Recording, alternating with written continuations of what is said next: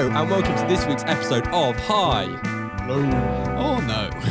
So, this is a podcast where hopefully you already know this by now since we're on episode 10, but where we discuss whether films are high art, low art, or no art. That doesn't objectively mean they are bad films or good films, but whether they belong in a gallery or in the trash. Or rather, nest in the garbage, but a street corner is graffitied or, or on a bridge. Yeah. If it's no art, maybe we put it in the garbage. Maybe we just don't care about it. Maybe it's good. Who's to say? Or maybe we have quite strong feelings about the film because we are today talking about Batman Van. Batman van. Batman van. Batman the. Bat van. Because this is such a nothing film, I got distracted by what the title is. But it's Batman and Robin. Batman For a bit of and context, Robin. we Allah. have just recorded the Batman v Superman episode I as think- well, so yeah. I think we've still got We- that uh, on our brain. It was Thank very much intentionally to do a double barreling of Batman movies with double barrel titles. With a couple of hours and a few pints in between. But this is Batman and Robin, Yeah. a la 1996. Seven. Seven. Shit. Directed by Um, Joel Schumacher. May he rest in May he rest in peace. delicious peace. What a legend. What a legend. So this is a glorious film, isn't it? And Actually, now I can't tell if he's being sarcastic again. I don't know either. Or facetious. So, so now again we see Batman and Robin, these two amazing heroes of the modern era, teaming up to fight these disgusting villains that we have to deal with. Um, and we begin the film. They're working together already. They're they're part of a team, and they're going against these dreadful, dreadful monsters. Who are? Uh, Mr. Freeze, Correct. Al, not Al Pacino, uh, Poison, Poison Ivy. Al Pacino. No, uh, what, what, what did I think of that? Um, no, no, no, no. So they begin. They're going up against. So they just defeated the Penguin. Yes. no, they just defeated the Riddler and Two Face When does Penguin come in? before the Riddler and Two Face.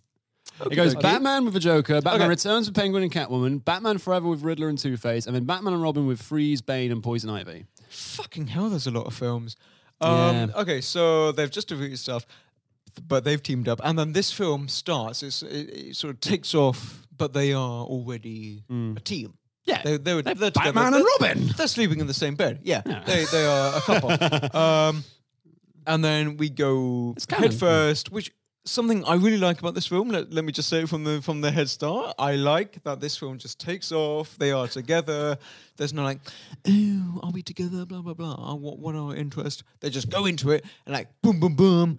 Uh, Batman and Robin, we're going to fight Mr. Freeze, who is a bit of a petty criminal taking over. What is it? A, a museum. There's an au- Yeah. auction. He's a he. He's invaded a museum to steal a precious diamond because he's like a Nobel award, a two-time Nobel-winning doctor whose wife has no, yeah, no, who's, Um, who's what's the illness, George? If make MacGregor's gris- disease, MacGregor's syndrome. 10 points. His wife has Take a been shot. fallen ill with MacGregor's syndrome, stage four, and so he's put her into a uh like frozen sleep, a, cry- a cryogenic, Cryogenic, yeah, cryogenic stasis, while he figures out a way to cure her. But in the process of like putting her in the cryogenesis, his body became flooded with freeze, and now he can't survive above uh, a, a zero degrees Celsius like core body temperature. So he has to always be cold. That's So why he's needs very angry, and he wants to sort of take over the world because that just that's, Yeah. that's His suit is- just that's yeah. just what happens. Yeah. And His then suit is powered by diamonds, so he steals diamonds. Makes a lot of sense. Uh, let's just put a few reins on those horses, George.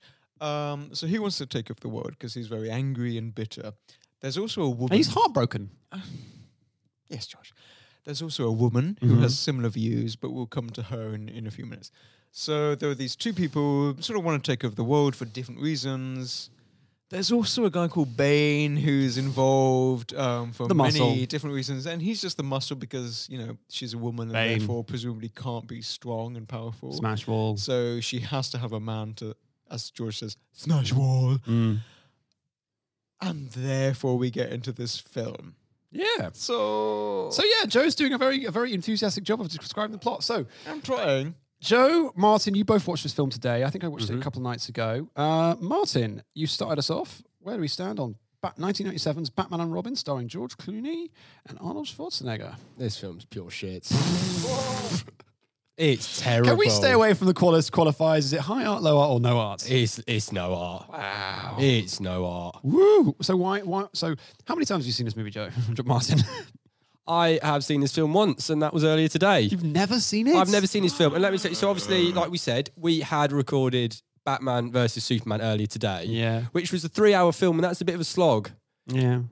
It felt longer watching this film. Wow. It felt longer watching Batman vs. Robin, and I couldn't. And wait. Robin. He's and Robin. Yeah, yeah. this is gonna, it's gonna be This is- terrible for yeah. you guys.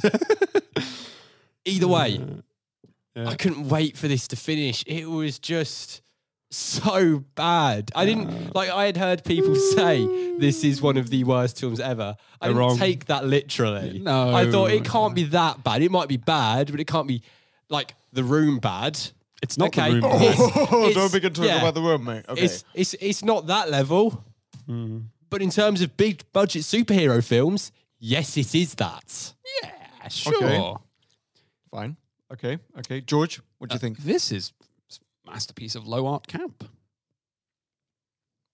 It's just silence in the room. No, because I was. do you know what I'm going to say, both of you? Is it high Take art? bets. Don't, don't say high art, please. Don't say high art. Is art. it, is it George? a masterpiece of homoerotic high art fiction?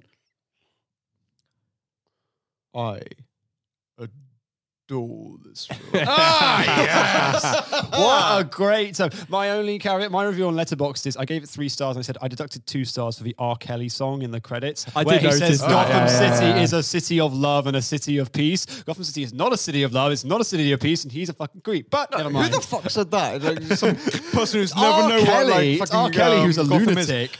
No, singing so over the credits. I'm my, like, you like, know my- about Gotham City. I think I think b- by this stage, I think we all have a single line takeaway from hmm. each film that we've reviewed, and I think my takeaway from this film is there's nothing I like about this film at all, but there's nothing I don't love about this film. either. Uh. um, and Well, you're like, oh yeah, of course it's bad, but I can't, I can't deny like- it's effective for me. I'm really conflicted, and I, I I'm so now that I'm actually saying it, I'm really glad that we are finishing with this Mm. film because it's like when when we were young, we being me, my brother, and my cousins. This was one of the films we had on video, Really? and we watched it a lot. Oh, so I know I I knew this film a lot, and then I watched it for the first time uh, today, actually Mm-hmm. um, for the first time in at least 10 years. Um, I, I, I can't dislike it. Yeah. I, I can't hate it. I know what you mean. Let alone. Um, and I really like it. And we, obviously, we're going to get into it, blah, blah, blah, blah, blah. I really, really, really like this film as a piece of art, as a film, as a piece of entertainment, as a piece of Batman genre, as a bit of Superman, as a bit of blah, blah, blah. This is a fantastic bit of low art. Ah, so you're It's not low. high art. No, Oh. it's not high. You you can't project onto it. You take from it. Yeah. Um, this belongs, you know, on a street corner. You know, you, you you don't look into it for something higher. You know, you don't project your own views. You take views from it. Um, but you you take a shitload of views from this film because there's so much, Okay. and it's beautiful. And like they try to do so much, and they succeed. okay. This is So, good.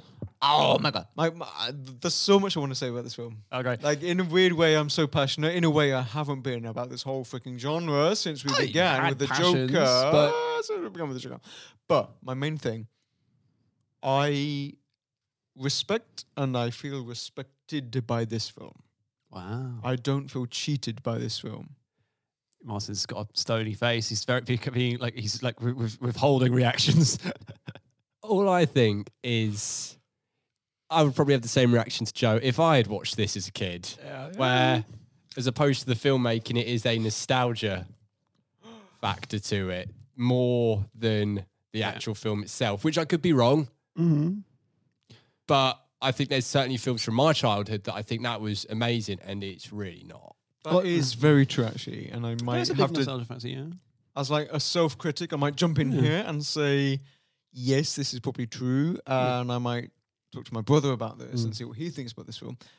But like me watch, wa- watching it again, think you know, especially looking at, to be honest, like you know, um, the the tight pantsuits, the nipples, the the the, The, the tight. butts. I was gonna say, can we talk about like literally the first ten seconds, and already you've seen After the um, two- after the titles, it's yeah, just- you've seen a close up of both Batman and Robin's butts, and their And cod then their pieces. crotches. Yeah, And the cod I love how Joel Schumacher's camera is. Um, it is. Uh, Equal opportunities um, uh, objectification. Yeah, for there's a Batman, lot of Robin, and objectification, Batgirl. but it is between- You're like, it's oh look, it's Bat- spectrum. it's Barbara's. Like it's her and her skirt. Oh my god! But like, it's not like from behind. It's like, look at her skirt and her legs. But it's also like, Robin, look at his crotch and his butt. Yeah, true. But is it equal opportunities? Like And look at she's his the only one who doesn't have like she doesn't have tit nipples. She just has Yeah, tits. but as yeah, but as, as as we unfortunately know from like Instagram, women nipples get censored and men nipples don't. well, yeah, we all know this. But So this is that's not reverse sexism. That's sexism. yeah, which yeah, which is yeah. So the point stands. You know, obviously uh, Batman and Robin. You know, they have the beautiful tits and the bums and the Yeah. um. I, lo- I love how much they look like, you know, like th- th- it is. They are Greek statues. They're idealized male forms. Yeah, And- that's what and Joel in- said. in, like, you know, we were like, you know, so people. Um, I think maybe the reason, one of the reasons that I'm a bit in this fence about this, like, you know, I, I watched this as you know a, a young boy, not Yeah. understanding sexuality, because you know I hadn't understood uh, understood about you know sexism and sexuality and all this bullshit that civ- civ- civilization tells us to believe. So I just said, "Oh, that's a hot guy." yeah. Um, and I didn't understand why that was bizarre or, or wrong until society told me that it was wrong. Um, he's saying he's a and- hot guy when he's talking about Mr. Freeze. That guy is stone cold. I don't always know about Mr. Freeze. oh, who do you say- think was hot? Robin.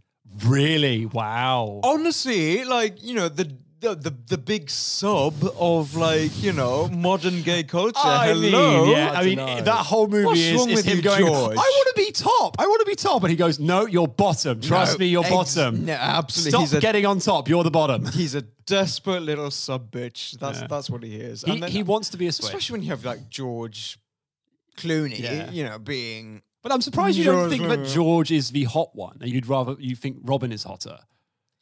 Because I, Well, think, I think Chris O'Donnell's pretty mm, attractive, but I think he's a bit of a. Um, I don't know if, if I'm allowed to say this. You can bleep this if, you, if Joe reacts negatively, but I think Robin's a bit of a twink.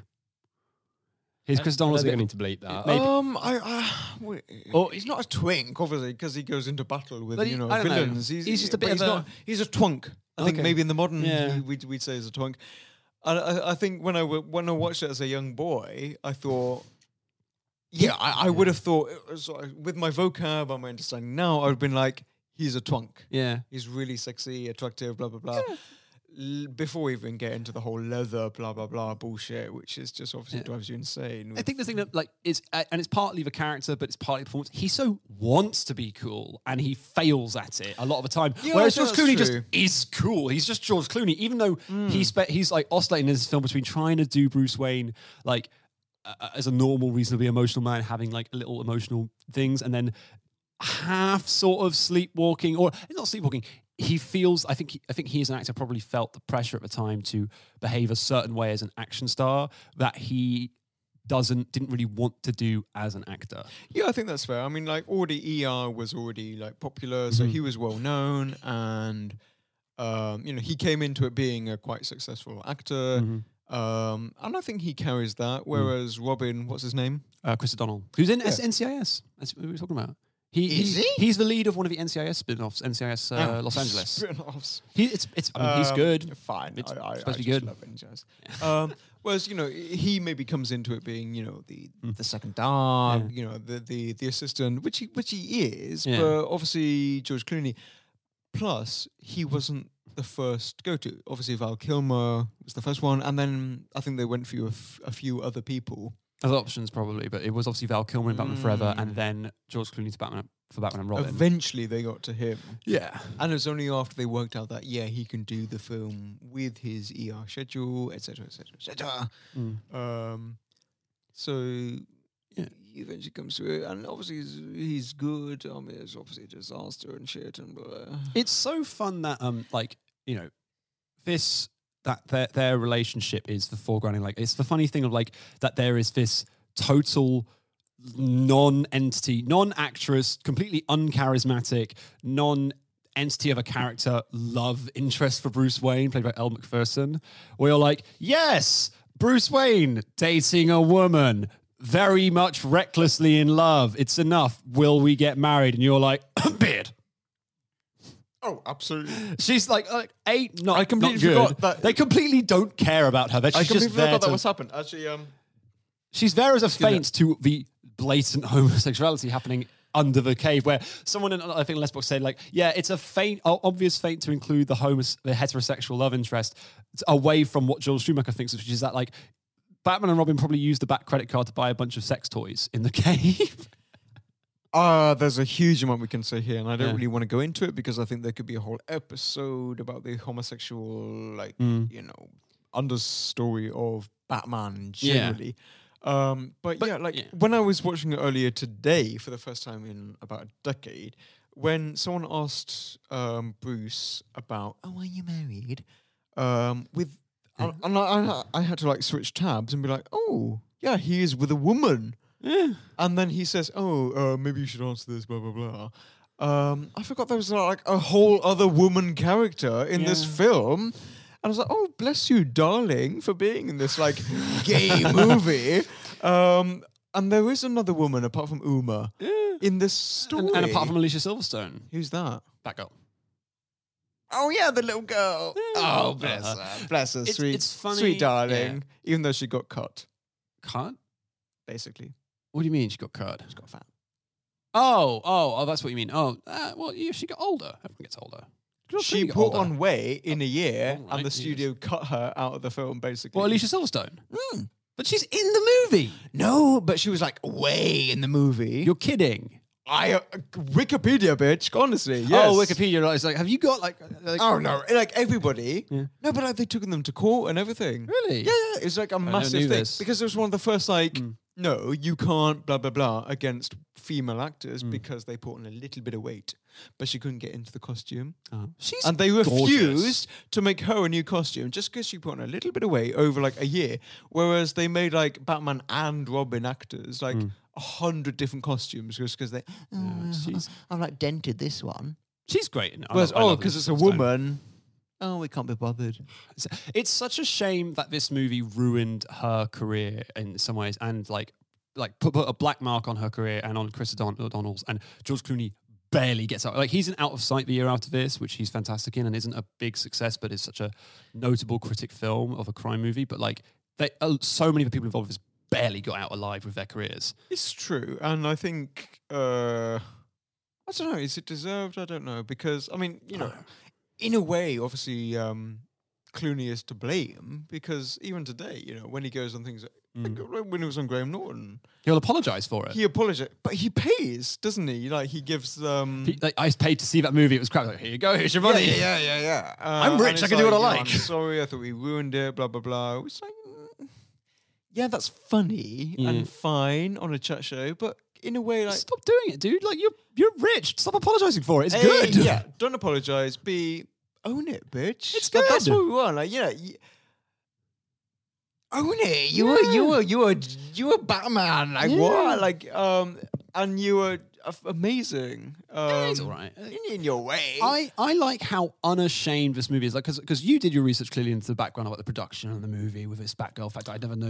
about. Wikipedia. Yeah, all right. Yeah. Like I, I read um, because I figured it was the most appropriate thing. I reread um, Susan Sontag's notes on camp for her 1964 essay, which is like, like I tried to explain to my mum what it stays. Like it's as far as like 20th century academic writing goes, it's probably the most important next to only the end of history by uh, Fukuyama.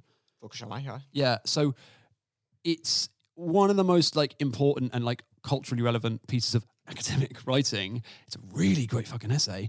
Um, and everything she says about it says in it like is a like it's kind of perfectly emblematic of Batman and Robin. It's also a lot of the things that I really wanted this podcast to be. So it was kind of alarming reading it because it's about like trying to find new lenses to which through which to appreciate uh, culture and stuff. And um, I what I like about Batman and Robin is you know I believe like the line on it that Joel Schumacher and a lot of other people and Chris O'Donnell say like they wanted the movie to be very toyetic because Batman Forever was so insanely successful that they were just like let's just throw toy stuff into it, all the new vehicles, all the new costumes, like everything we can make toys out of, and you can really tell. Okay. Um, But it's so unashamed and unafraid of that like vibrancy and design and that like extravagance. Like there are gigantic Atlas statues holding up motorways and observatories in Gotham. Like, Martin, how can you not enjoy that? That's so fun. This is just a clusterfuck of everything wrong with cheesy 90s movies. No other movie in the 90s is this insane. That's why I say it's a clusterfuck. yeah, I think I agree. Um, and I think, um, in a way, I wanted us to end at this point, but Oh, George get there, get there. George, you've started us at this point. Toyism yeah. is the phrase. I can't remember who did Yeah. it. I, I've written, I've written it down somewhere, but like they coined this phrase. I think for this film, Mm-hmm. a film specifically made with. Oh, let's introduce this character because we know we can make a gorgeous toy about this. Yeah. And she actually says this, you know, Poison Ivy says, "Oh, that's why every Poison Ivy comes, Comes with a bane." blah blah blah." Comes with Like- a Bane accessory. like, if that could be like a really subtle, cool nod, but Yeah. now That's watching it, like what it is. you're just shoving it in our face, bitch. Mm. Like it's awful. I, I, I, I th- and- and everything about this film just sort of screams toyism. Like Mm. you know, every character is designed, but like every um, bit of dialogue is designed to be like you know, like when when you Mm. pull a when you when you pull the s- the string on a toy, it says meow meow meow meow meow meow. Like you know, um, oh. I'm Poison Ivy and I'm gonna revive. Oh, blah blah blah. Every single character is this. She speaks in and it's complete- catchphrases. Every single character does, especially Freeze, Poison Ivy, yes. Allow us to break the ice. Who says that? allow me. allow me to break the ice. Who says that? He says like 30 ice puns, which are all awful, but we will come to him in a second, George. Don't get carried away with character. But yeah, Um, it is the toyism of it is really true. The toyism is It's not a new thing to just to consider, but it's, It's interesting. It's not new. I don't think it's revolutionary. I don't. I, I. I wouldn't think it's interesting if this film had anything else to carry it, which I don't think it does. So I think the toyism and the idea that oh, let's make a film so that we can make like characters and Mm. like a whole franchise. Um, that is what this film is about. And when I watch this, even now, Mm. I think you've just made a character that you can sell. Mm. Yeah. Like all of them. Like otherwise, why are there so many fucking characters in this bastard film? To be fair to Um, it, it's just come off the back of Toy Story, hasn't it? Which is the ultimate Oh. film for toyism. Well, Like, that would have been a couple I mean, years yeah. prior. 95. Yeah. But, I mean, the funny thing Fair about Toy. Story is no one thought it was going to be a success. So they went to a lot of. So they tried to license Barbie for Toy Story. Barbie said no. And then it was such a success. They went, please license Barbie for Toy Story 2, please. Because it was so successful for not only like the original characters like Woody and Buzz, Mm. Buzz being the coolest toy ever, but every other supporting character who's featured in it, they would just sell. Because Yeah. now you've got, now you're in a big movie. And Mr. Potato Head, Rex, they're all just going to sell. yeah, hundred percent. Like, but like Batman and Robin is, is like you, you know, you're right, Joe. But, but this is the thing about like a lot of Hollywood movies is they always pursue this. They do this all the time. And they did it with Batman, at, like uh, from the beginning, and with Star Wars. Star Wars being like the famous example where George Lucas kept the licensing rights for toys because they didn't because Fox was like, oh, we're not going to be worth anything, and it was such a success. He sold it to Kenner Toys, who bought it when it was like well, the only people who wanted it. Um, everyone else rejected it, but they couldn't produce them in time. But everyone saw it in the summer and loved it. They couldn't even produce the action figures in time for Christmas. So Yeah. what they did was they would like the parents would like buy a, a, a proof of purchase for um the upcoming like six Star Wars characters that they would release and give it to their kids at Christmas. It's like here you'll get this mm. in two months when they are produced. But that's the classic like toy. But that's like people realizing it can be produced. So now it's just like, you know, Snake eating its own tail with Batman and Robin. But the thing I think that's interesting is like to do my role, which is I'll play devil's advocate and see what we can pull out of this morass of mass media marketing culture. Uh. Is there anything higher reading it? No, I mean like everything in it that is traditional storytelling is a f- is sort of like almost I think like a standard feint away from like to, to divert your attention from what is actually like interesting to the filmmaker uh, uh, which is all the like homoerotic tensions and the visuals and the campiness and extravagance they can do and like pushing the comic book or rather not comic book the cartoonish tv show aesthetic as far as you can go with a big budget doing it in service of selling toys. But all those feints are kind of interesting. Like oh he's got a um He's, but Bruce Wayne has got a love interest who he's been dating for a couple of years. Interesting. She doesn't seem to have a personality, uh, but she's just attractive. He could, she can be on his arm. Interesting. Oh, over here we've got his uh, father figure who he loves very much, who's dying, and it's created. He's like mourning death again, and he's no longer a psychologically disturbed man. It's one of the things that's kind of nice and refreshing about him as a Batman is he's not a, a maniac. He's not psychologically disturbed. He's like processes trauma and now he just goes out for fun.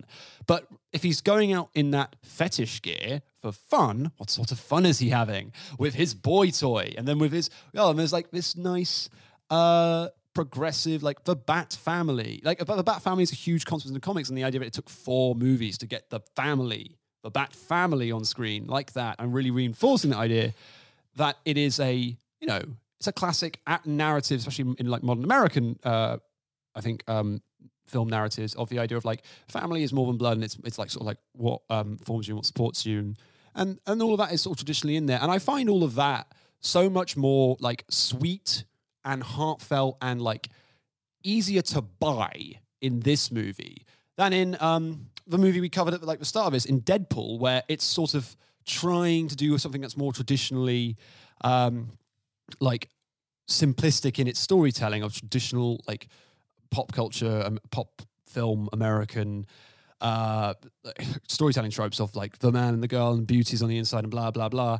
I find that so um, unappealing because it's not as I think goofy and sweet and uh, kind of uh, nice as and Robin. Like I really enjoy the feints, and I enjoy that that all of that is happening while this is just going like ballistic in style, so insanely colorful and like full of like fun comedic ideas, like Poison Ivy just doing like a voguing show as a p- purple gorilla to like go to a charity auction and then Batman and Robin one upping each other over who she wants to kiss more, paying with like his back credit card, never leave a cave about it. The whole thing of like them being mad at each other over Poison Ivy wanting to kiss one of them when really they should just be kissing each other.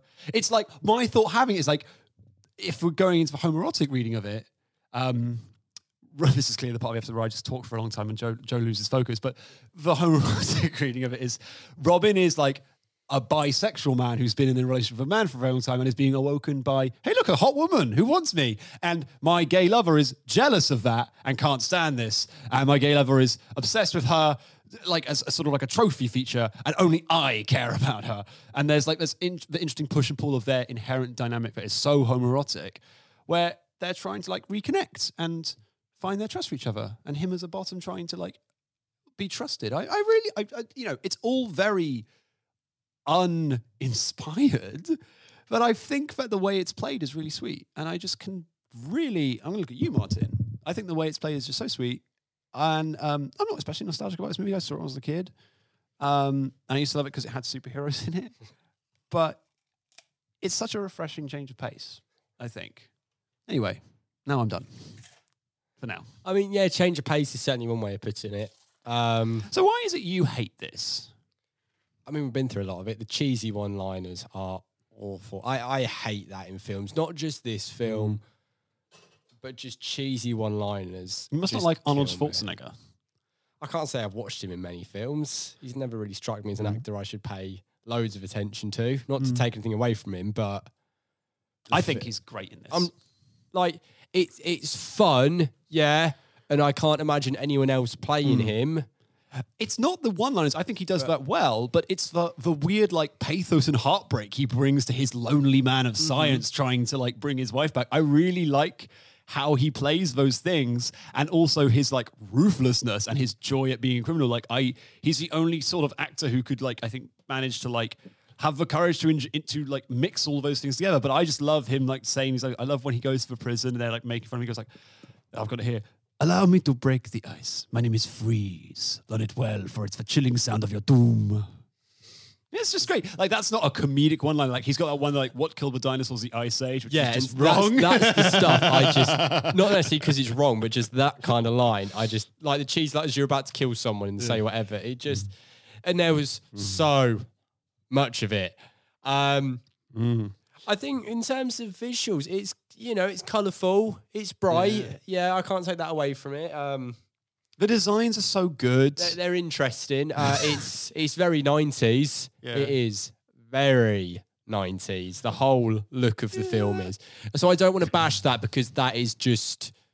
You're not very when it was nostalgic made. for the films of the '90s. I feel. I didn't really watch a lot of films from, From the the 90s, nineties, so I guess I can't really get that Yeah. nostalgia from it now. Um, Well, I think what's interesting is like this feels very much pre the superhero wave now. yeah, So- 100%. I would so say that wave started with Spider Man, so this is definitely pre that. It's well, the thing is, like you know, this is the oldest film we've covered. We've just done a Batman movie that people hated because it was too dark. W- This is now the Batman movie that people hated because it was too camp, because it was too um, not to put not to put you know, it- no, no, let's just say so it is. It, it was it was too gay for the internet. In 1997 1997, the internet was so not the same. Like the internet's still bad, but the internet feels like it's a lot gayer now. Um, and I think that's partly why people are more appreciative of this movie now, especially after Batman v Superman. Should we, should we just say as a society we're more accepting? Yes, but I, I think that's but the- the more- there was the like inherent, and this is partly why I think George Clooney's probably this is himself as well, like the inherent like immediate reaction against this movie for being like it's not cheesy. There's something camp here. It's so extravagant and oh, shameless Oh, it's- about It's it. It's definitely camp. Yeah, Yeah. there's no denying that. It's extravagant and shameless, and it, and where's the content? Like I I've said, like the content here is nothing. It's it's a feint. It's it's it's hmm. pure extravagance, and everything is sort of subtextual. But like that's kind of the fun of camp is that you've got the surface thing, and the stuff beneath it is like you know this other thing. But most of the importance about camp is is the surface. It's that glorious commitment to it. But I also think that's why Poison Ivy was included as well. Was just uh, well, we can't have a film this gay without having some female presence in this. The you know guys aren't going to see this otherwise. They don't want to see a bunch of men on screen. We need to have the male gaze. True, but like I said, like Joel Schumacher doesn't care about it- objectifying exclusively women because he will objectify m- George maybe Clooney he does Robin. but maybe the higher ups do. Well, no, I think they just wanted to stuff so- Batman villains into the movie, and they had run out. So they went, "It's Poison Ivy." And how do you do Poison Ivy? Poison Ivy's thing, like she's, it's always a male gazy figure. She's a sexy plant lady who will kill men. I But even so, do you know? Does I say I was going to say, does it not feel over the top? But this whole fucking film is over Well, the she's top. the only so one. Next, I mean, Arnold Schwarzenegger, I really like in it, but he's doing his thing. This is what Arnold Schwarzenegger's good at. That's what you hire him to do. I think Poison Ivy is the one who bridges the gap she knows what she's in. for like the camp gay Yeah. whole thing. Like she makes it sexy, she makes it she makes it make sense. And I say that with really squinted eyes and like really like as far as anything in this fuckfest of a film makes Sexy sense. fuckfest. She makes it make sense. You know, even with Yeah. like plastic lips Yeah. bullshit. She Rubber makes it lips make are sense to each other, because she, you know, because I, I, I think Uma Thurman, um, to go to what you say, George, about camp, Mm-hmm. she understands that, Yeah. and she takes that and she runs a fucking marathon with it, Exactly. and she just goes crazy, and she's like, you know. This film is about fun and about camp and about frivolity and about pushing, Mm. about pushing, pushing, pushing, pushing boundaries, Yeah. which it does so successfully. Um, and I think she is the main reason for it. yeah. Um, and I think it's amazing. And I think her performance in it and her, I mean, the character, like all the characters in this film, I think is shit. But she takes it and she just fucking legs it. I know. It's, And I think it's amazing. I- and like, you know, yeah. and it's things like, um, oh, yeah, Robin's taken off his plastic lips. Well, why didn't you just fucking kiss him now? Or just, Again! like shove him in the little pond that you've got, or like, but, but I don't care because I'm so wrapped up in Uma Thurman being sexy yeah. that I don't even care. You know, at that point. There's one bit in that scene that I need to mention. I don't know if anyone else noticed this. So when Robin goes into that pool and he comes out and he kind of like shakes the water off his head, And he goes back in. Yeah, it, they've just, They just reversed, reversed the it. film. Yeah, I couldn't believe it. Literally, Yeah. I I'm so pleased you noticed that as well. I couldn't oh, I loved believe it when I, I saw was. I was like- that is I was like, ridiculous. that's beautiful. It's like, like, it's so he's drowning so much, he's breaking time. It's ridiculous. I mean, this film I've has never, some of the worst editing I think that I've- this season we've ever covered. I've I mean, never seen anything like that. No, I love that. There were, about, there were about four or five seasons. Let's just do this. um, scenes where they say like a really iconic phrase and their lips just don't move. Oh, you mean like? Oh, you mean like the um? Yeah, the ADR dubbing. Oh, There were yeah. loads. There were loads like that, and like maybe like in a war film where like you know it's really You fast. like, did know, watch it on YouTube in five minute clips. Like I don't think you're out But here this being. happens. No, I you can't I go against I don't know. this. I must just be swept up in it because I really didn't mind that at all, and I didn't think it was badly It's edited. so fucking noticeable. No, I, it's I- so I couldn't notice it. I, I couldn't notice it. Okay, fair And I usually am very. Good. I'm usually all right at noticing. I mean, things, there are but, just so many. but like, I, I um, like to. I, I tell you what. I I noticed is I th- felt like they must have dubbed Alicia Silverstone Who's that? Batgirl. No, she's awful. I like her. So bad. But I watched it. I was like, wait, I could have sworn Do you know she's what I got. love? She gets all the way to America and then to like the um, Gotham City. Gotham City, Yeah. and then the estate. Blah Yeah. blah blah. In her school uniform. That's commitment. That's from nice. Oxbridge Academy in, In Oxbridge in, Academy. in the UK, where she has this very conspicuous Californian accent. Didn't she Very say she get conspicuous. she got kicked out as well? I don't know. She's like on She- summer leave or something. I but just She's in her stopped school listening. uniform at Oxbridge Academy. You're like, what's going I on? swear she said I she mean, got kicked Goth- out. It's like, why are you like, wearing your school it uniform it then? What, what is going on? Gotham City's not a real place, guys. I hate to tell you. So it doesn't really matter that Oxbridge Academy isn't real. But I'm not what worried about stunned that me is that, bit. like Alfred is British. He's supposed to have raised her. Her parents are supposed to be British, and she's American. Yeah, and very. and I was watching it how like how I was just watching scenes with her and Alfred. I was like. She must have just done a British accent on set and they didn't like it, so they just made her dub it in her normal voice. I, I don't know, that, I, that can't, I don't think, it's not like I'm saying that's what happened, but that's what I was thinking the whole time. I was just like, is that what they did? But she's like, she's incredible in Clueless. That's a wonderful movie. It's one of the best comedic performances. This is, you know, I, I, she's very attractive and I find her very charming, but that's it. Well, if I can tangent from her in, and her role in this film to like a shitload of shit about this film, like things just happen, Yeah. for no reason other than Because they're all bad guys like- doing crimes. either Joel Schumacher wanted them to happen, or like they kind of needed to happen. And I, I, I actually have a little list here. Mm. Um, she actually doesn't feature because like she was obviously that's massive, but she was so low down on the list that I didn't even bother to write her down. But like things like when Freeze, he like freezes pipes. Yeah. They either explode yeah. or like transition further down the pipe and then explode, or things just sort of shatter, or things collapse, depending on what the plot needs at the time. There's no consistency. It's just whatever Yeah. the filmmaker needs. I mean, I tell you what, Um, something I do love is I love the effects. They often do it where it's in one shot. It's a bit quick, but you'll see someone who's moving freeze and turn into the like prosthetic covered in like ice. And they do that in like one shot. And I think those effects are really good. And I love the design of everyone just like frozen like that. It's really cool. I love that. Just fro- Um, frosty boys everywhere. Something I also And love girls. is the fact that Alfred gave his niece Mm-hmm.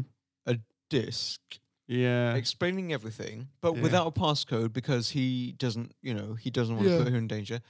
Um, but also makes the passcode very obvious. It's three Um, letters. But then also on the on on on the disc, the only really thing that apparently is there is like the code to make the dress that he's The- the- already made for her. Well, it's like to introduce The- the her suit. to Batman. Yeah, so her which he's already made. So then she just discovers that and then just goes off. But it is weird because it's and- like she takes it, like, give it to Wilfred, my brother. Don't show it to anyone, family only. And then she's like, I can't remember what happens first. Does she open, does she unlock the CD first or find the Batcave first? Because I don't remember.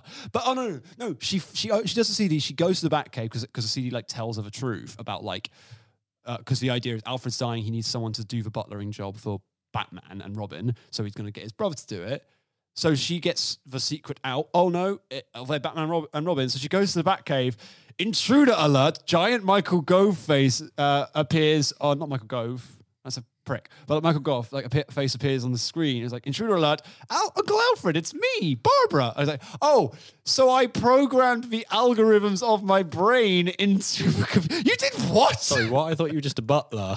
No, so I programmed the algorithms of my brain. That's what he says. I literally wrote this. I literally wrote that quote Oh, down I love as that. like one to mention, and it is What um, horseshit. I programmed my brain algorithms into the Bat computer. into the bat computer. I mean, if any computer can do it, and you have It's to the laugh. And you the fact shouldn't that You that's get an eyelid. oh, very good. Well done. man. I might just like in Yeah. like post. I might just extend that like little bit of silence there. yeah. Yeah. The fact that they you just get- put roaring gales in it. Just want you to put some canned laughter in there. Well, for no, you. no, I can't laugh. Like you know, like, you know, like when the stock market crashes, or everyone's like, "Oh my god, buy it! So cheap, give it to me now! I want this!" You can't believe how good this podcast is. They said Batten Island on their Batman episode. We're just buying low and selling high, baby.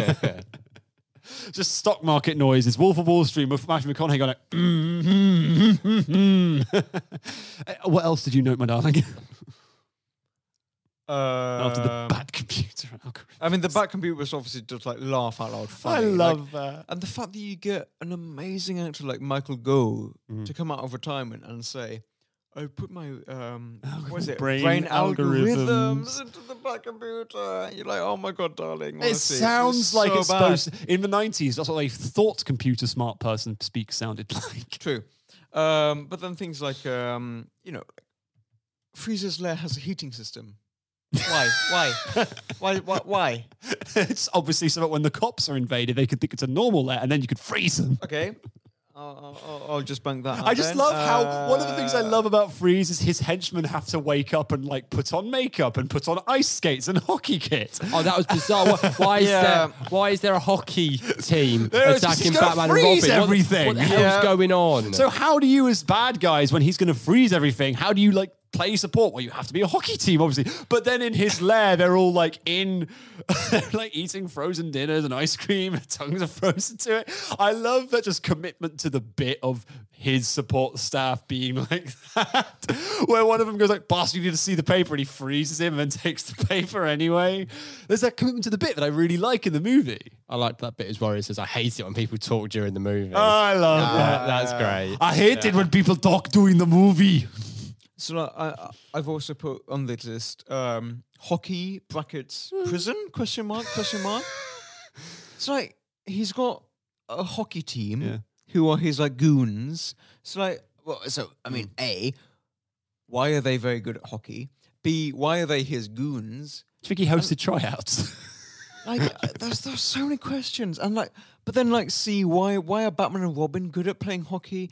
Why do they have like Ice skates that come out of their Why do they have shoes? skates in their shoes? Where they like lie down, click their heels together, like you know, horizontal even mat when- synchronized as but like- well. Like, But I love they- how it's synchronized they often are in those scenes where they're working together and yet they can't help but fight each other. But they didn't know that he was like freezing the floor when they cl- cl- so they didn't have the shoes because they knew they were going to fight Batman, freeze. Batman and Robin, they're just prepared He for just everything. it- it- oh, fine. oh, Okay. yeah, that's, oh, well, that's, oh. that's the thing. That's what oh, Batman Oh, is. So if it was a, a lake of lava, they would have clicked their shoes and it would have been like, you know, oh, we've got metal skis on our on our shoes. I want to help. Metal is a conductor. Their feet would have been hot. You don't know what metal is made of, though, do you? All right, fine. I guess not. either way, it doesn't matter the situation, Joe. Um, Batman is prepared. That yes, is- he's got that- shark repellent. That, that's just it. You can't question that. Like you know, like Batman's people can be mad for about. It. I'm like, like no, but you like Batman because he's the guy who's thought of everything. But when he's thought of a a smart solution to a dumb problem, you're mad at him. It's like, what's a dumb problem? A shark's attacking him, or a guy's frozen a dinosaur. Well, what's the smart solution? Obviously, shark repellent and ice skates. Ah, this is good. Um, freezing stuff um, either makes things explode, shatter, collapse, go brittle, or um, do whatever it wants depending on what is convenient. Yeah, Like, A like do little you remember bit. the bit where he it's freezes a visual Robin? thing. It's more of like a visual thing. Do you remember the bit where he Oh, freezes fine. Robin and Robin's got the diamond in his hand and Yeah. everything but the diamond freezes? Well, the, you joke, just- well, the joke is the diamond is already ice. but then why is it not? Because it's ice. But why is it You not can't fused in ice with the, ice? But why is it not But fused in with everything the rest of the else, ice? everything else that he Everything's- touches, What do you Yeah. want his- shatters. him to break Robin's fingers off? Yeah. Yes.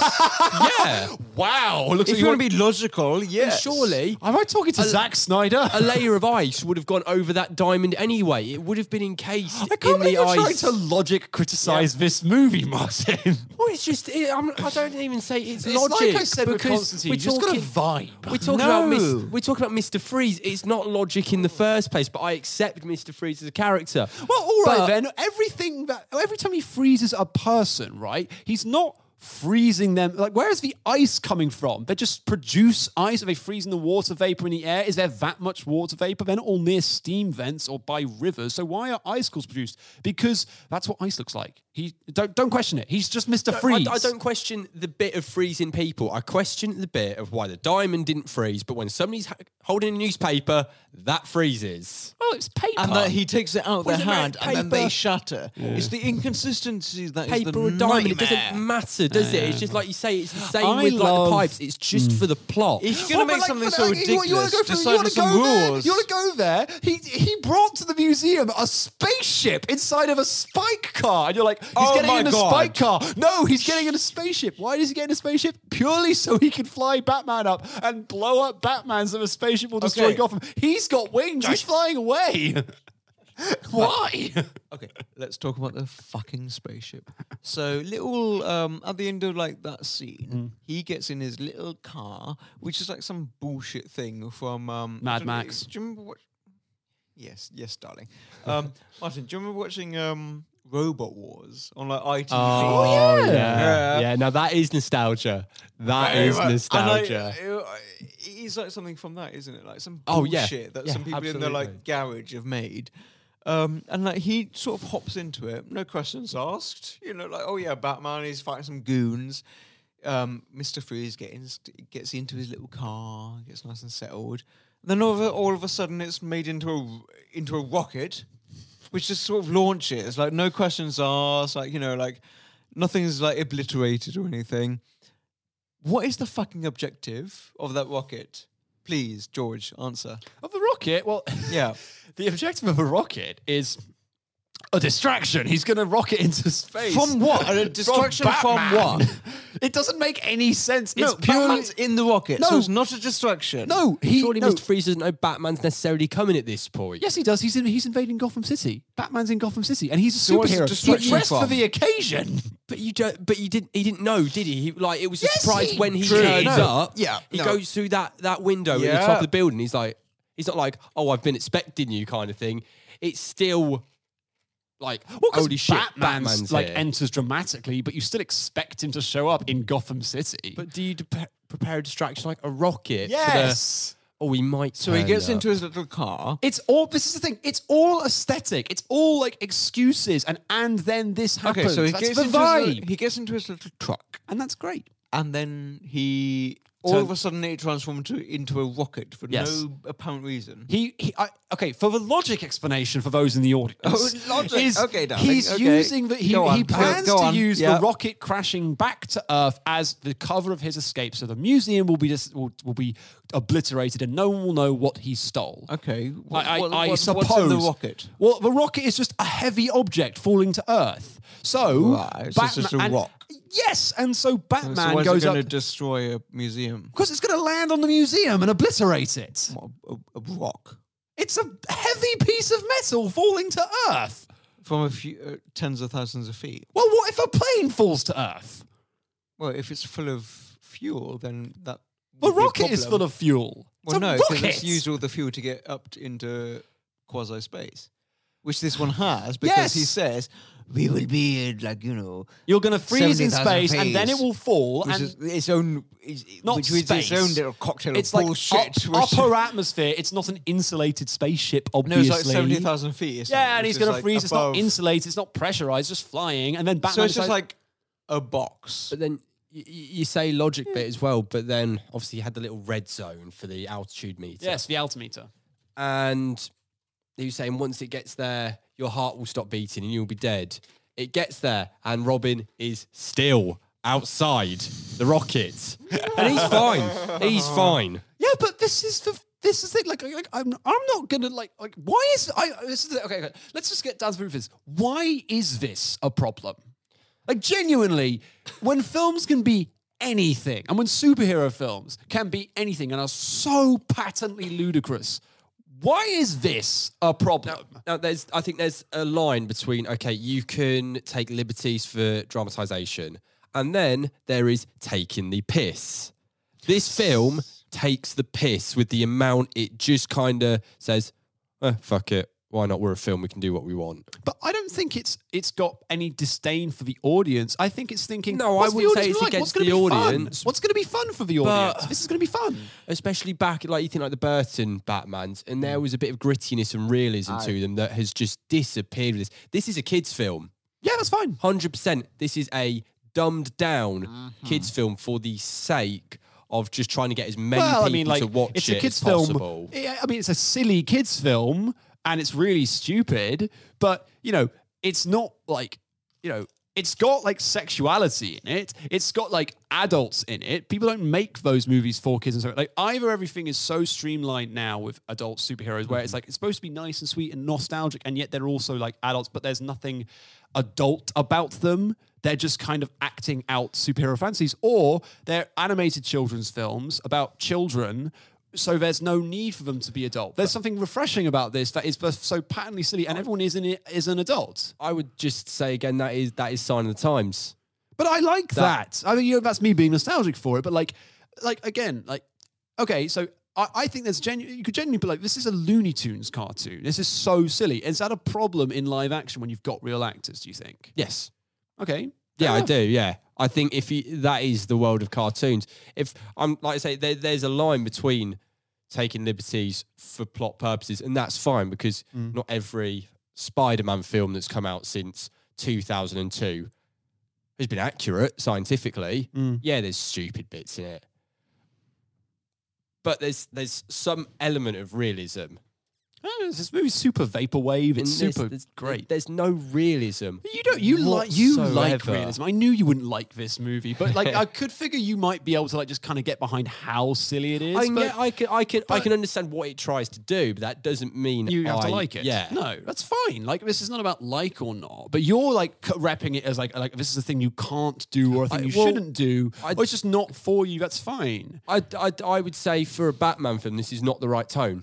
Oh, I think I think, but Which Batman is the I most flexible. Some some of the people might enjoy that, yeah, th- and that's fine if that's what they want out of a Batman film. That is absolutely fair enough. But- But, for me, yeah, I mean- this is just the wrong tone. Like there are superheroes Mm. out there that can that could pull off this kind of thing.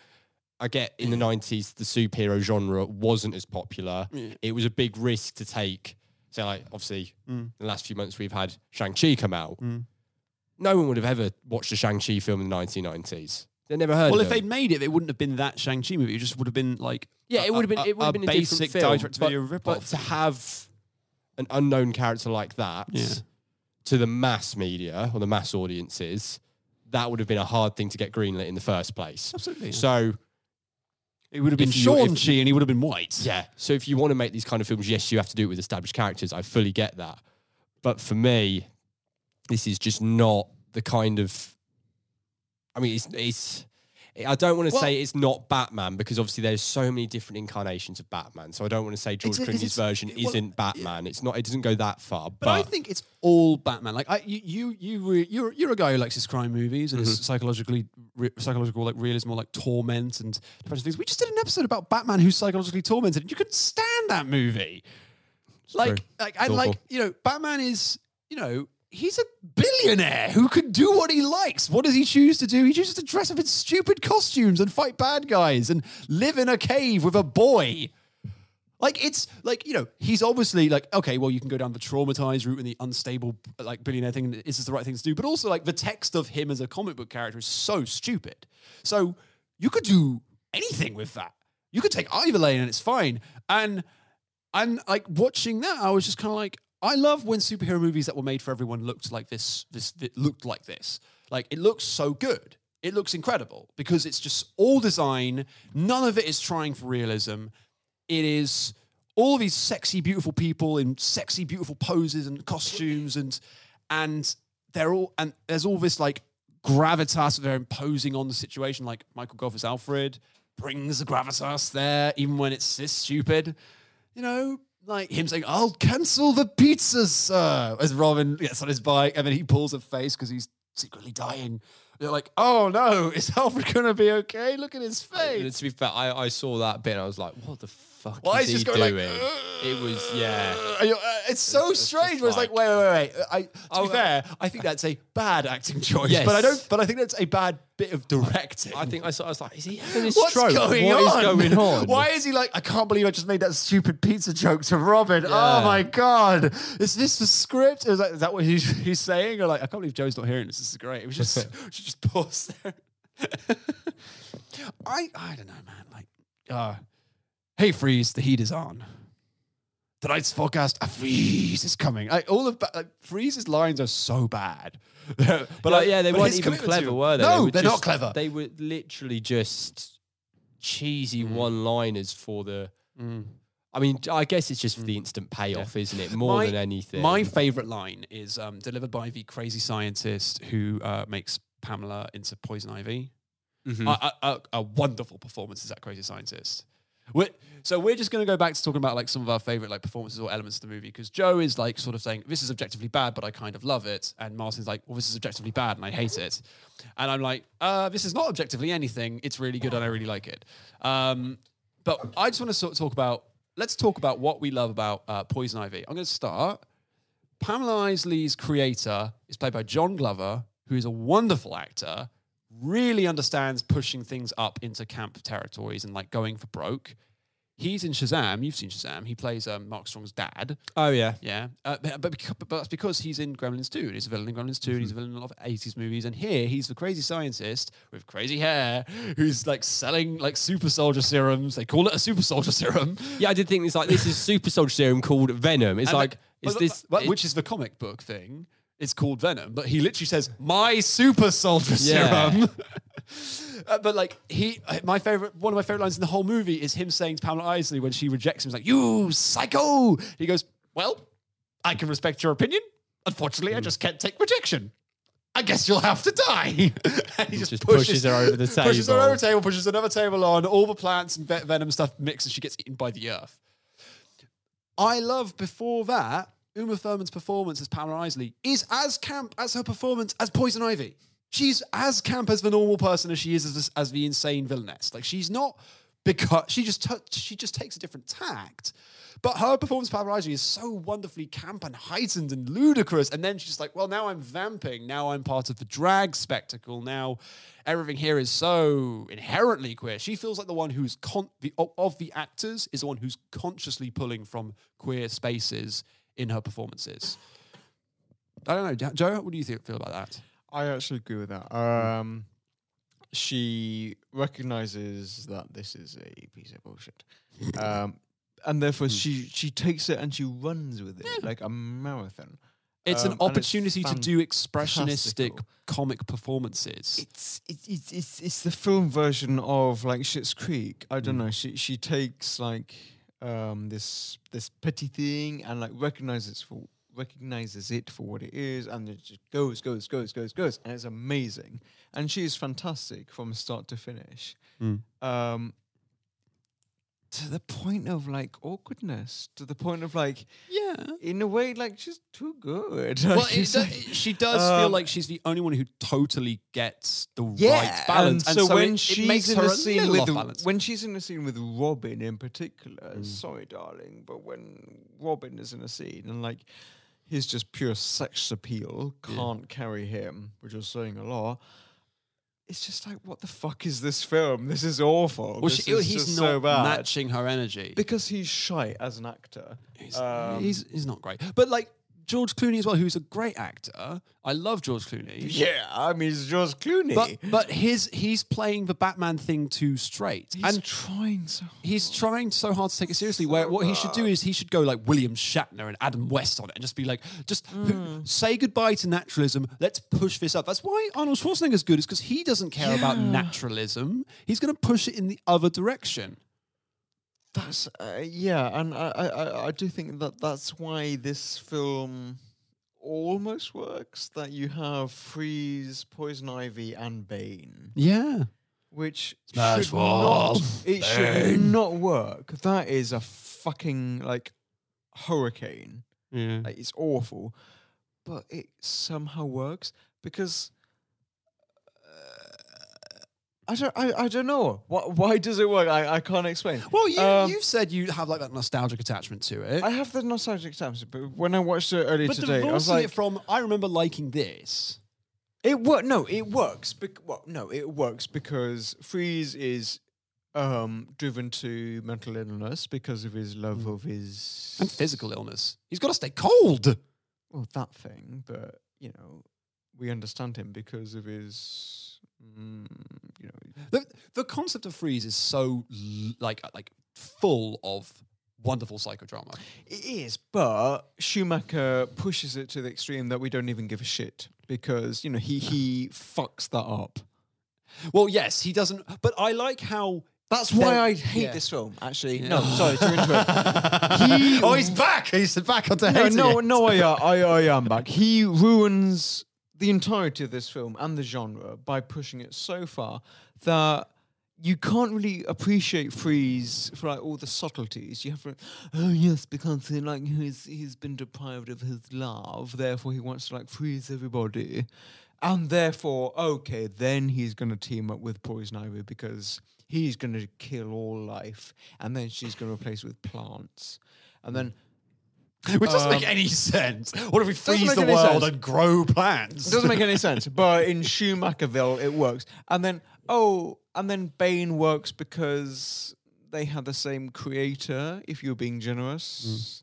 Hmm. That works. But just because you need someone strong to break out of Arkham, hmm. therefore it works in Schumacherville. Therefore you go along with it. Hmm. It's funny Otherwise, that, that is Bane because in the he's a comics he's massive nothing like that. Bane is a is a guy who is incredibly smart. He's the only bat. Well, he's one of the only Batman villains to figure out that Batman is Bruce Wayne. We've seen the proper films, have we not? Well, Um. Anyway, uh, uh, um, just sticking with this, uh, I'm so conflicted because because you enjoy watching it, but you can't.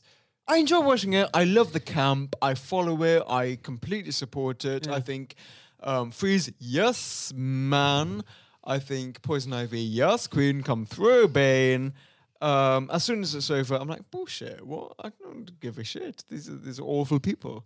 Um, and none of it makes sense. Nothing here makes sense. Like honestly, like you know, um, uh, you know, like a freeze, like he he detaches his pipe and like freezes a water cooler. We assume Yeah. pipe. All of a sudden, that explodes a war. What? Why would that ever happen? Okay, then they get free. And That's then, one of the only logic bits I understand. And then it they would happen like- very obviously because Yeah. he detaches the liquid because it needs to. And then they jump out of this massive hole that it makes and jumps 400 feet to their death, obviously, if they are made of organic matter. But obviously, they all survive, and we never see them again until the next scene, and then they're all fine. Um, and Butch Cassidy and the Sundance Kid survive their jump. Nothing happens.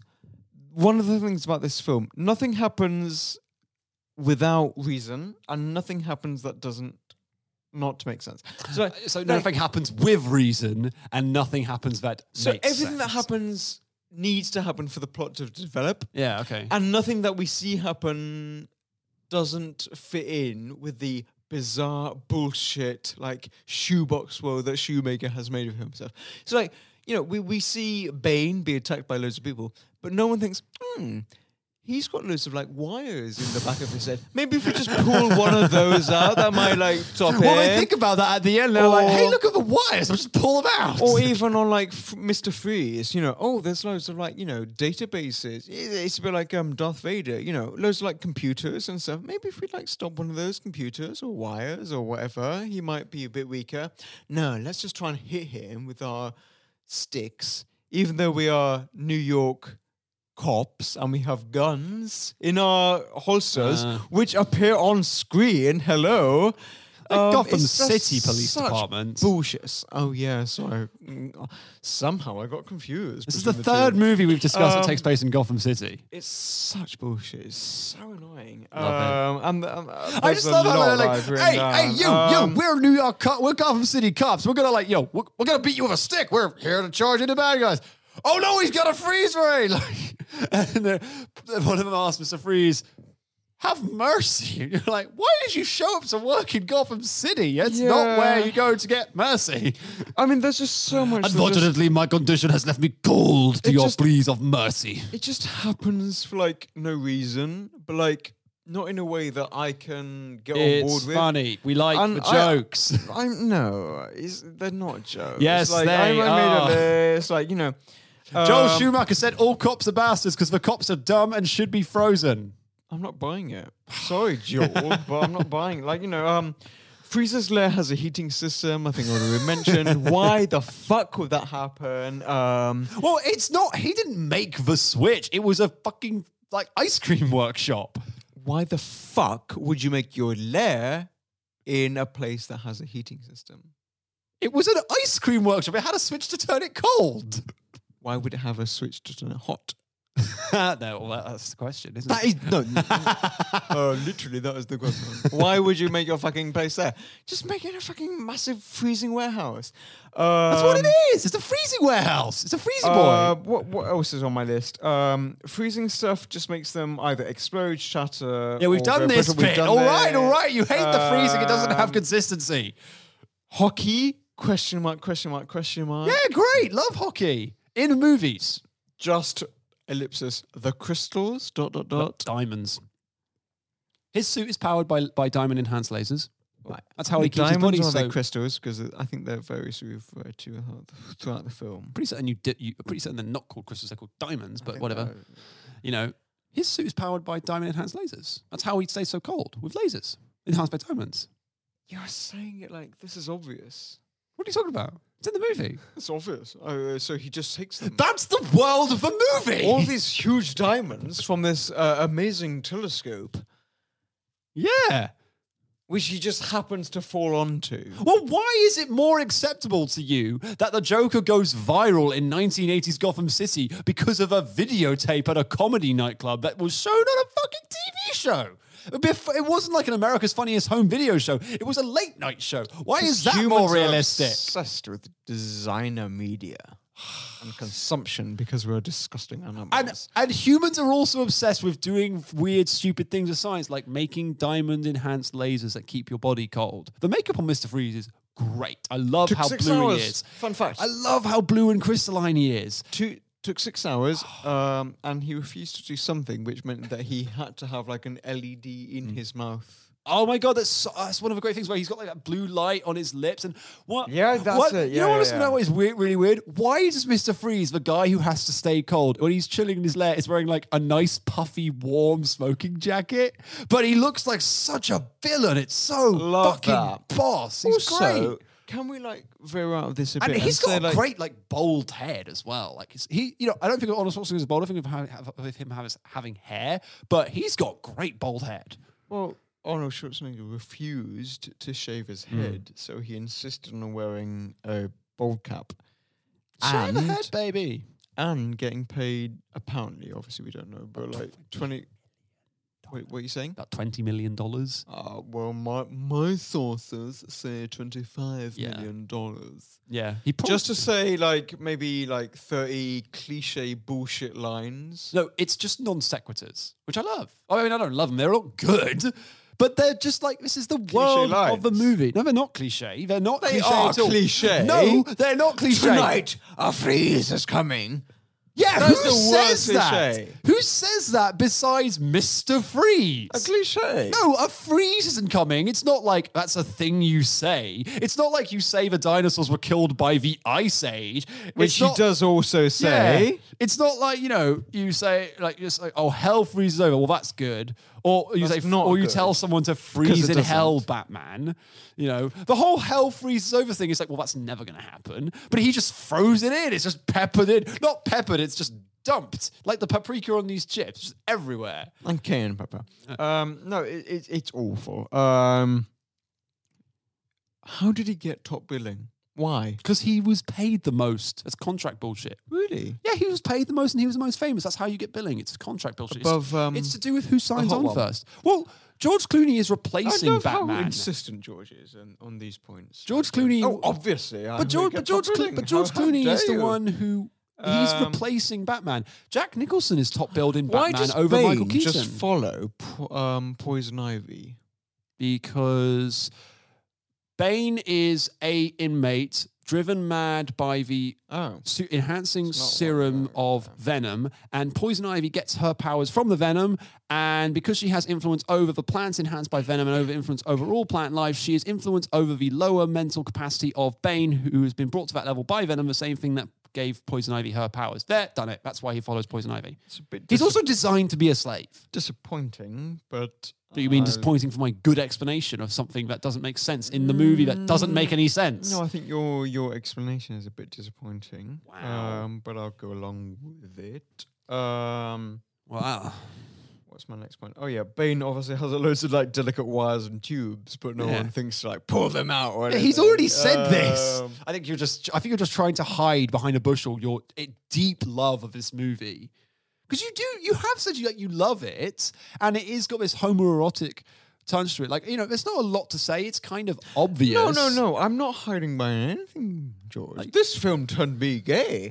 um, we've all seen those tit nipples and that like Yeah. bum and everything. Bums. oh my god, the bums on Clooney, on O'Donnell, and on Um, and Alicia like Silverstone. sub relationship between like Batman and um, yeah. The, that little boy. I want to Um, do this. I want to go out on my own. No, you belong beneath me. I, you, I, I, I make the commands here. well, what the, that this girl little likes girl, me. That bitch, feminine twat enters. This girl likes me. No, she doesn't. She likes me. She can't like you, but she likes me. You're just jealous. She doesn't like you. And this old really weird daddy line where he goes like, the, like, that daddy figure takes care of it's her. it- it's Batman and Robin, off. not Robin and Batman. It's your way of the highway, and I'm sick of it. I'm like, what do you mean it's not Robin and Batman? It's the same thing. That's actually. Um, but, but then this is almost a doorway into the whole like the fact that this film is like how long is this? Like two and a half hours. two hours. All of these Batman movies are two hour long. It All- feels like five hours. Well, that's what J- Martyn said. when you get like the whole like that that racing thing. cool. Yeah, a little bit. Like, I, I love it mean- like they're, they're setting off in the race and it's like, hey, you're that girl who won the last one. Well, this one's much harder. Uh, I'm a punk. Uh, and okay, team, we're going to meet her at the end. And there's just a kid. There's just a kid there. yeah, like a Cheering. kid and a woman Like, and like little it, random punk boy. people, but they all know the route and everything. Oh, and they always It's turn up signposted with graffiti. Oh yeah, very convenient. It's, it's just bullshit. It's like drag racing Uh, for an obstacle course. Oh, that's, I thought you meant like RuPaul drag racing. No, Um, but like um, through I, I I hate it. It's bullshit. Um, but the film is amazing. Beautiful, beautiful piece of art. You just can't get around like you just can't get get over like how like intoxicating this silliness is. oh oh oh, perfect example. When Batman catches Freeze, Mm. he just flies into his windscreen, literally like headfirst into his glass windscreen Mm. in his little Jeep car thing. Yeah, why is that like the Batman just wins? Like, surely in that scenario, like if someone just came into your windscreen head first, out of the air, concussion, like blinded, maybe like covered in scars, Yeah. whereas you're just sitting in the driving seat, like, oh, okay. Well, he just crashed his car after leaping it off of the gigantic Yeah, Atlas but- statue that supports the like the And I was highway in sitting Gotham there City. Like, oh yeah, there's Batman coming. Would you live in Gotham City? Okay, which version of Gotham City would you want to live in most? this one, the, the g- gay one. I was gonna say we'd probably have the most fun in this one, wouldn't we? Because it is batshit crazy. Mm, yeah. It's got to probably got to be. this- It's either this one or the Birds of Prey one. To be honest, the Birds of Prey one has got like a nice tactility to it. I, I think a lot of the Gotham cities are portrayed as these like rundown, Mm. crime-ridden cities. Most of them you wouldn't want to go near them. Well, no, you understand like the intoxication of being around like the Tim Burton ones. You're like, well, this is scary, but it would be fun to be here. The Nolan ones don't have as much of a feeling of them. And the Zack Snyder Gotham barely feels like a place in the same way, but um, it doesn't feel that distinctive. I mean, if I were rich like Bruce Wayne, I'd want to live in the Dark Knight one because he has a nice apartment. But you know, then there's always these clowns going, running around. But like, this is the one you want to live in. Like, you want to meet me at the observatory that's being held up by a gigantic metal hmm. statue. Yeah, but like by which you would see absolutely nothing, because you're in the middle of a massive city. no, it's like on the edge of the water. No, it's in the middle of the city. It's on the edge of the water. In the middle of the city. Yeah, but it's not facing the city, and the whole idea is it's got all these But other you wouldn't satellites. see anything. It's got all these satellites. It's a big telescope. The satellite thing is complete cunt bullshit. Wow. That is absurd. wow. Because they can't don't even believe like it. say like you're conveying the rays or the light or the, like Well, the light from the sun will melt the, the will wet infrared the city. radiation. The light from the sun will melt the city. I can't. It's it's bullshit. The light from the sun will melt the hate city. this. The light from the sun stupid. will melt the city. But it's not like a mirror. it's not because they dawn. sp- specifically say it's um, the radiation and Yeah. the uh, radio waves. It's interesting. It's, It's not a interesting how mirror. this movie doesn't make sense, or it's like a lot, a lot of weird stuff. But in that it. is the one thing that could make sense. Are you sure like about just that? a load of mirrors, like might make sense. Like, Mm. oh yeah, but the radio wave. No, it is that they're big reflective satellites. Why? Just have mirrors for fuck's sake. You don't need satellites. You don't need anything. Just have mirrors. Anything else I- doesn't work. I don't know. What there was something I wanted to say. Um, is it that Batman and Robin are gay? And oh no no no no! It was actually no. It's that um when Robin joins the museum, he flies through the door on his bike, and behind him the the, the made Yeah. is the shape of a robin. I love that. Again, it's cartoon logic. We're just like, yeah, duh, that's what he did. Well, like if you see that, you're like, well, this movie just doesn't make any sense at all. Okay, fine, fine. But which means the stakes are all about the personal relationships. And I think that like while the personal relationship stuff is fairly simplistic, there's so much like texture in like the like the actual textures of everything that lend it so much color and so much like um it makes the dynamics like I'm gonna say this is gonna sound like a, a pejorative. It makes the dynamics like so much fruitier. And I don't mean fruity as in like, oh. I mean, I mean like there's like, you know, this stuff has got like oh, it's, it's fucking like not not make sense, but it's fruity because it's got meat on the bones. Like it's it's got like a like there's there's a texture here that gives it so much more character in these relationships that you know in other movies.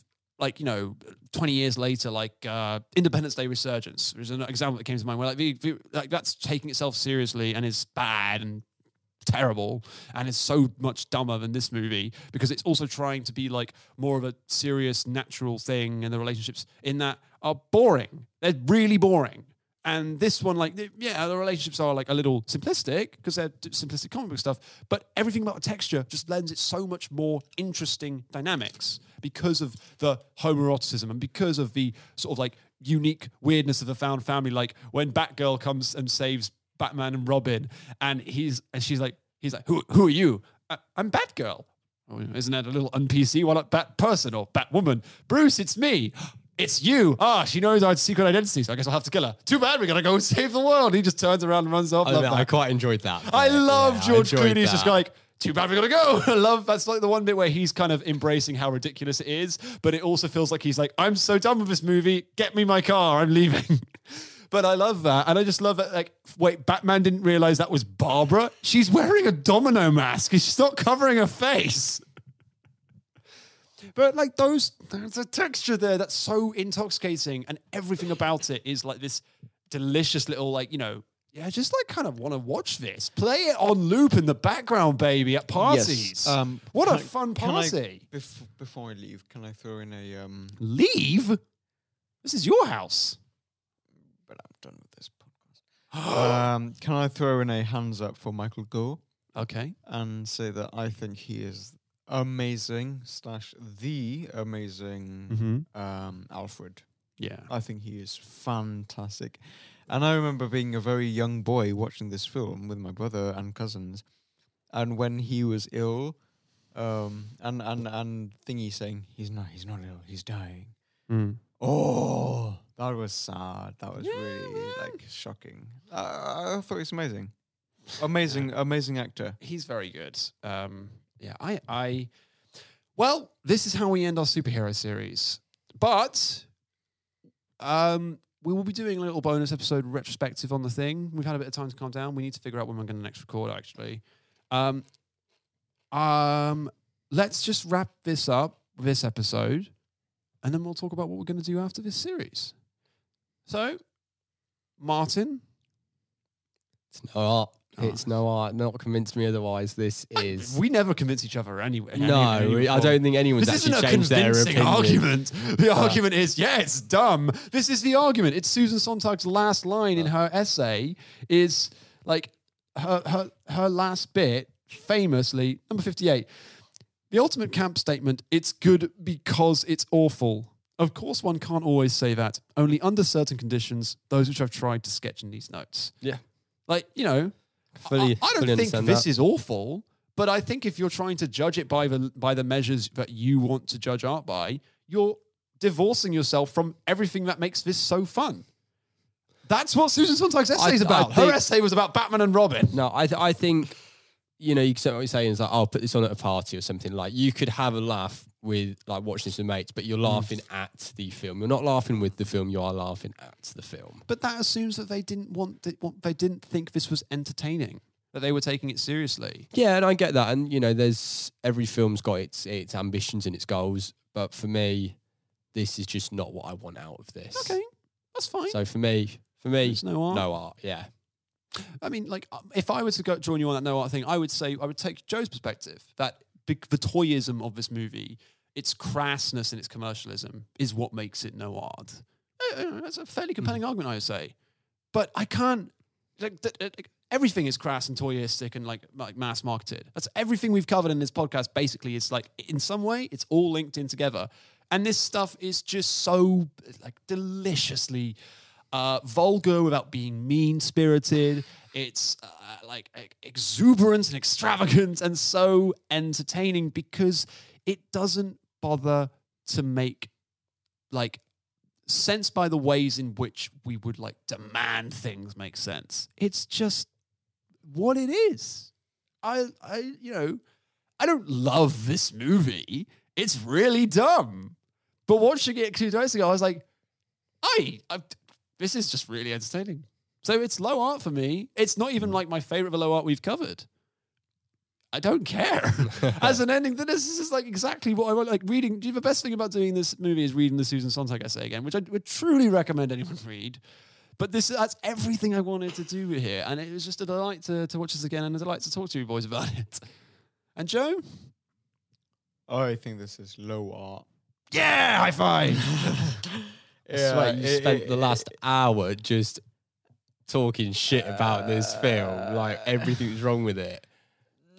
No, well, uh, well, this is one of the um, delicious things. If George actually let us have our say before we started, I would have said I went into this thinking actually this is low art because everything that Miss Sontag says, you know, it, it, it doesn't take itself too seriously. It converts what should be serious and profound into art and creativity, but in a way that respects it. And that is the key thing. And I think this film respects what it's doing. It recognizes what the audience um, wants from it and takes from it, which we do. And I didn't leave this film feeling cheated or annoyed or frustrated. I left this film feeling satisfied and happy and confused and annoyed and intrigued But and not sa- fascinated. Whereas um, Batman v Superman, Dawn of Justice. that's one, camp in the way in in a failed way. I left that film feeling cheated and annoyed and upset and angry. And I think that is the perfect example. And I think that is a very, very, very good way to end the series. Great. Well, we're ending superhero series. Um, who knows if we'll ever come back to this genre or these these me- these mediums for maybe this genre in a different medium, but who's to say? We've had a great time. I really hope you've enjoyed it. Thank you for sticking it out. Um, next week, uh, we're not really sure. We're trying to figure it out. But um, our next proper episode, we're starting a new mini series. It's going to be um, starting with an R. And our first episode is going to be um, one of Joe's favorite movies ever. Joe, what are we going to cover? The first film we're going to talk about is Phantom. Swinging us far and away from Batman and Robin as possible into a completely different genre of romance. Um, we're going to talk about Phantom Thread. Daniel Day-Lewis's Um, until that time, Go with Christ. Not Night Children. I'm, I'm not doing that again. Hmm. Until that time, it's goodbye from me, George. It's goodbye from Martyn. Bye bye. Bye bye, Joseph. Thanks for listening, guys.